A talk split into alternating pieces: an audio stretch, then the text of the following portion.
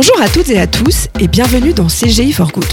Ce que nous souhaitons, à travers ce podcast, c'est vous proposer des conversations inspirantes et inspirées autour de l'inclusion, de l'environnement, de l'équité et de bien d'autres sujets encore. Chez CGI, nous axons notre politique RSE autour de trois piliers. D'abord, s'engager pour les talents, ensuite s'investir pour les communautés et enfin agir pour la transition climatique. Aujourd'hui, nous allons explorer le premier de ces piliers, le pilier talent, avec le témoignage de Cécile Hernandez. Cécile a été sacrée championne de snowboard cross lors des derniers Jeux paralympiques à Pékin en 2022 et elle fait partie de l'équipe de France Parasurf. Cécile est aussi capitaine de la team athlète que CGI a montée de A à Z. Cécile a un parcours personnel et professionnel remarquable qu'elle a bien voulu partager avec nous. C'est parti pour l'épisode. Hello Cécile. Salut Delphine. Alors Cécile, on est vraiment vraiment très très très content de te recevoir sur le podcast CGI for Good. Est-ce que tu peux nous raconter ton parcours? Oui, avec grand plaisir.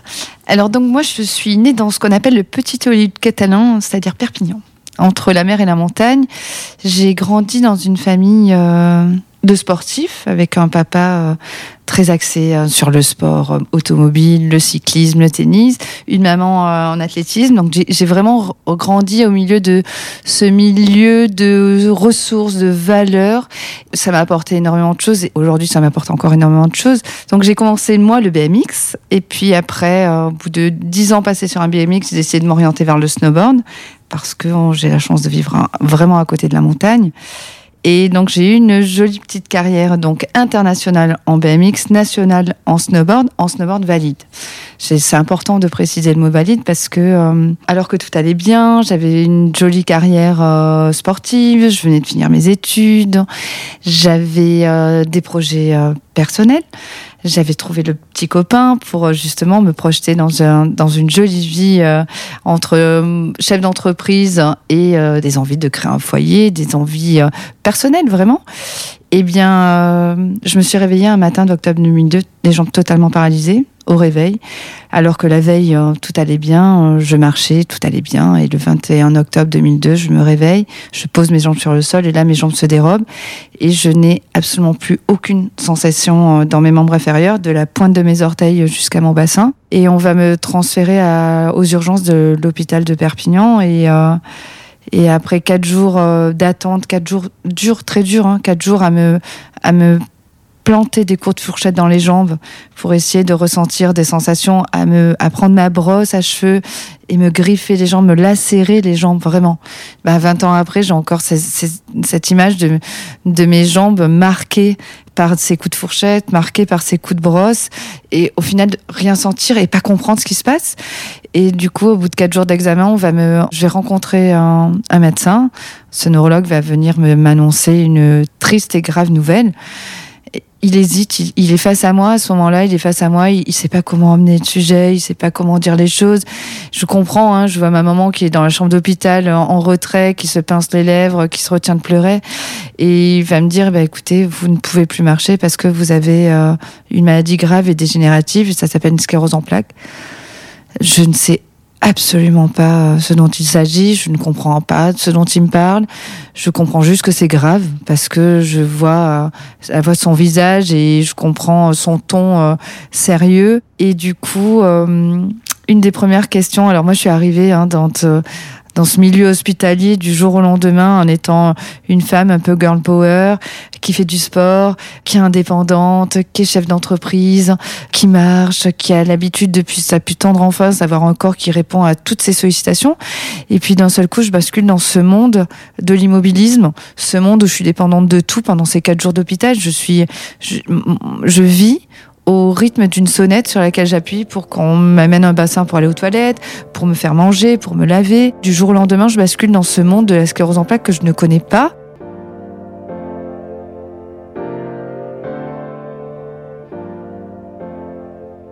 La première question que je vais poser au médecin, c'est de dire mais est-ce que je vais remarcher un jour? Parce que euh, je ne pense qu'à ça, je ne pense qu'à ressentir des sensations dans mes jambes, je ne pense qu'à remarcher, je ne comprends pas ce qui se passe. Et là, il me, il me ne me répond pas, il me regarde, il est planté en face de moi, il me répond pas. Et je vais lui crier dessus. Je vais lui demander mais est-ce que je vais remarcher? Est-ce que je vais ressentir mes jambes? Et là, il me regarde, il me dit écoutez, il se peut que vous ne remarchiez jamais. Euh, j'apprendrai un peu plus tard avec un autre neurologue à Toulouse que mes jours euh, seront potentiellement comptés. Et du coup, je, bascule du jour au lendemain vraiment dans ce dans ce monde du handicap, dans ce monde du deuil, parce que je lui demande aussi est-ce que je vais pouvoir refaire du sport? Il me dit euh, il me dit que non, qu'il va falloir faire le deuil du sport, que je ne pourrai plus diriger mon entreprise, qu'il va falloir faire le deuil de mon entreprise, le deuil de ma voiture, que mon monde est, est, est vraiment un monde tout autre, un monde nouveau. Euh, D'ailleurs, le lendemain, j'ai rencontré une psychologue qui va arriver avec un fauteuil roulant et de la documentation sur la sclérose en plaques. Elle va rentrer dans ma chambre, elle va me dire bonjour, je vous présente votre nouvelle vie. Donc, je comprends que je vais euh, passer euh, le reste de ma vie dans un fauteuil roulant. Et puis, euh, je me suis réfugiée. Je suis, passée, je suis partie en centre de rééducation. J'ai été traitée avec des traitements très lourds et très fatigants. Et puis, je suis repartie en centre de rééducation pendant 16 mois. Et là, j'ai commencé à trouver ma résilience à travers parce que j'arrivais pas à m'exprimer. J'avais des idées très très sombres.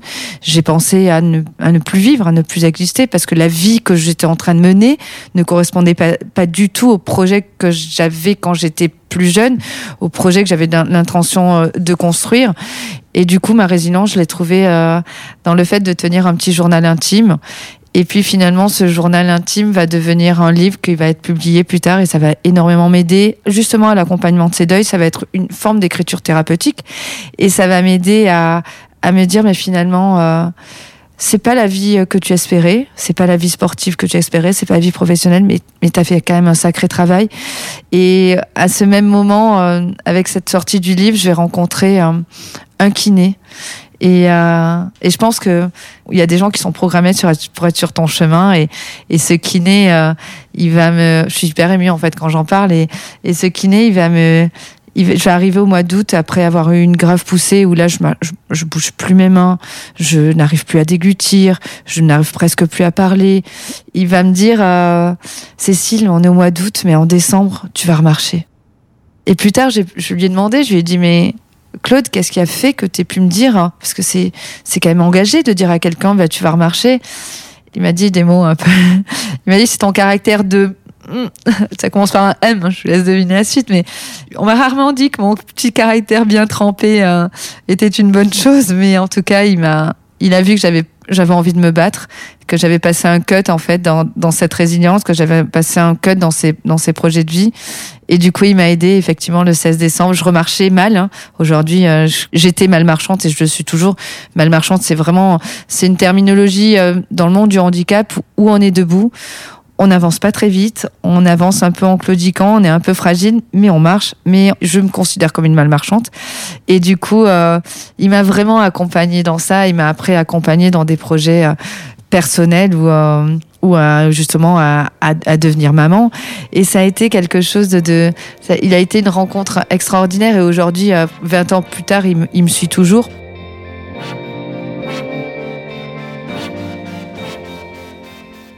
Et puis après, je me suis dit, ben voilà, je suis devenue une personne handicapée, mais qu'est-ce que je fais de tout ça? Il faut que je me reconstruise. Je me suis reconstruite physiquement puisque je marche, je mal marche, mais je marche.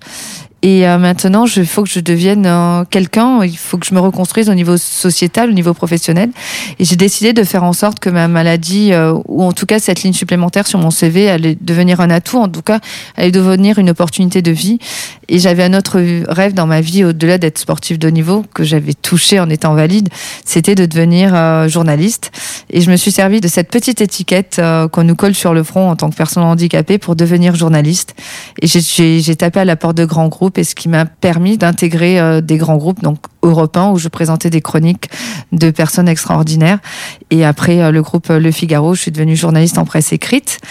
Et après, il me manquait la télé, donc j'ai cherché. À, on m'a contacté en tout cas pour faire de la télé, mais L'ironie du sort, c'est que j'étais debout, j'étais mal marchande, j'étais avec des béquilles et en fait mon handicap n'était plus assez visible pour être assez spectaculaire à la télé, donc on m'a refusé les portes de la télé. Et on m'a dit, si tu veux représenter une émission de télé euh, avec nous, avec l'équipe de chroniqueurs qu'on est en train de composer, eh bien, il faut que tu acceptes de te remettre dans un fauteuil roulant. Et ça m'a choqué. Et de là ont commencé euh, pas mal de mes combats euh, sur le handicap invisible, parce que j'étais une personne avec un handicap invisible. Puis voilà, hein, je le disais, les rencontres de la vie, l'énergie de la vie a fait qu'après j'ai rencontré un snowboarder dans le cadre de mon de ma carrière de journaliste. J'ai rencontré un snowboarder paralympique, un snowboarder handisport. Et je me retrouvais à la montagne à un événement de journaliste avec mon deuil, avec tout ce fardeau euh, du deuil du sport. Euh, cette émotion aussi de me retrouver à la montagne alors que j'adorais la montagne mais je, je, voulais plus retourner à la montagne parce que j'étais pas prête d'être à la montagne en tant que terrasse, euh, lunettes de soleil, chocolat chaud, terrasse, c'était pas du tout ça. C'était si j'étais à la montagne, il fallait que je fasse du snowboard. Et là, je, je ne pouvais plus faire de snowboard. Et quand je rencontre Patrice Barateros, je devais faire un sujet sur lui. Et je lui dis, ben, tu sais, Patrice, moi, j'ai fait du snowboard en valide. Toi, tu as un handicap qui se voit, il était amputé de la jambe. Et là, il me dit, pour la première fois de ma vie, ah, mais c'est génial que tu sois handicapé.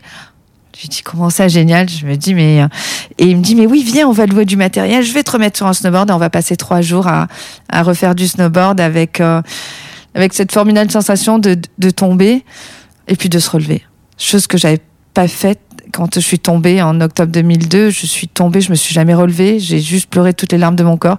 Et là, j'ai effectivement pleuré toutes les larmes de mon corps, mais c'est de l'émotion, c'est de la joie de me retrouver avec lui, de l'école de la vie, j'appelle ça le snowboard. Tu tombes, tu te relèves, tu montes, tu descends, tu montes, tu descends, et ça a été vraiment quelque chose d'incroyable. Et puis, il m'a dit autre chose, après m'avoir dit qu'être handicapé, c'était génial. Écoute, si tu continues comme ça, il y a les Jeux paralympiques un jour et tu, pourras faire les Jeux paralympiques. Et dans trois mois, moi, j'irai aux Jeux de Sochi. Peut-être qu'un jour, tu iras et tu décrocheras une médaille. Et je me suis dit, bon, c'est un gars du Sud. Il blablate un peu peut-être, mais en tout cas, euh, il m'a filmé, il a montré ça à l'équipe de France. J'ai réussi à avoir une wildcard pour aller aux Jeux paralympiques de Sochi en 2014. Et je vais me retrouver après trois mois d'entraînement intensif, je vais me retrouver au départ de la course. Et après trois passages, je vais décrocher la première médaille de l'histoire du snowboard paralympique qui rentre au jeu. Et là, c'est euh, complètement incroyable. Je pleure encore, mais encore une fois, je pleure d'émotion. Et puis là, je, je rebascule dans le sport de haut niveau. Je, je renoue avec ce qui m'anime depuis que je suis toute petite, ce pourquoi j'ai été élevée, euh, vibrée depuis toute petite. Et puis je vais me projeter après 2014 sur Pyeongchang 2018 où je vais décrocher une médaille d'argent et une médaille de bronze. Mais l'objectif est toujours pas atteint. En l'occurrence, l'objectif d'aller chercher cette médaille euh, d'or. Et puis en 2018, je me projette sur 2022. Et puis 2022, hein, là, c'est le grand chelem, hein, mais championne du monde, le, le, le, globe de cristal euh, de la discipline, qui est le classement mondial de la Coupe du Monde. Et puis cette médaille d'or et cette Marseillaise qui retentit. Et, et là, je pleure. Alors là, pour le coup, il n'y a pas une photo sur le podium, il n'y a pas une photo de moi qui sourit. J'ai les yeux. Hein. Ah, je, je, vais, je, vais, je vais me mettre à pleurer maintenant. Mais euh, voilà, je suis hyper émue à chaque fois que je parle. C'était il y a un an, c'est tout frais. Et, et euh, je me suis énormément battue aussi hein, pour aller à ces Jeux. Et, et tout ce combat, il est incarné par cette médaille. Et, et cette médaille, c'est toute ma vie après mon autre médaille d'or que j'ai à la maison parce que je suis aussi maman d'une adolescente et c'est un sacré sport extrême. Et du coup, voilà, je suis aujourd'hui, je suis, suis quelqu'un fondamentalement, euh, je suis heureuse. Je vibre pour ma vie. Je ne sais pas si demain je remarcherai. Tous les matins, je me lève. Je ne sais pas si je vais marcher. Je ne sais pas comment, si je vais voir parce que ma maladie s'est aussi portée sur mes yeux. Mais en tout cas, je sais et je connais le sens du mot vie et, euh, j'ai plein de vie, j'ai plein d'envie, j'ai plein de projets, des, pro des, gros projets professionnels, j'ai des projets sportifs aussi, j'ai des projets euh, humains, j'ai des projets de combat, de, de combat militant. En tout cas, j'ai j'ai envie de mener plein de choses et euh, que ça serve aux autres parce que je sais qu'il y a plein de gens. Quand je suis tombée malade, j'ai pas rencontré des gens qui m'ont montré que le champ des possibles avec un handicap, avec une maladie dégénérative comme la mienne. Mais euh, j'ai envie aussi d'inspirer des gens à, à vivre euh, la seule vie euh, qu'on ait sur cette terre et qu'il faut la vivre à fond.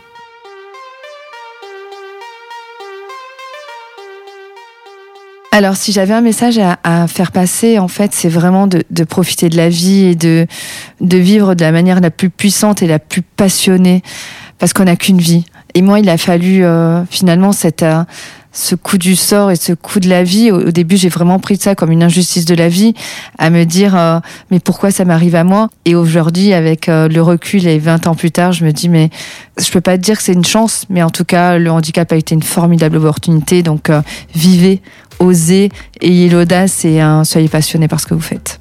Merci beaucoup Cécile pour ton, témoignage et puis pour ton parcours. Euh, C'était vraiment une discussion très inspirante et, et très émouvante. Merci beaucoup. On te retrouve d'ailleurs dans le prochain épisode dans lequel tu nous parleras plus en détail de la team athlète CGI qui est composée de 10 membres et que nous allons suivre et soutenir d'ici l'année prochaine et le grand rendez-vous de 2024. On compte sur vous. À très vite!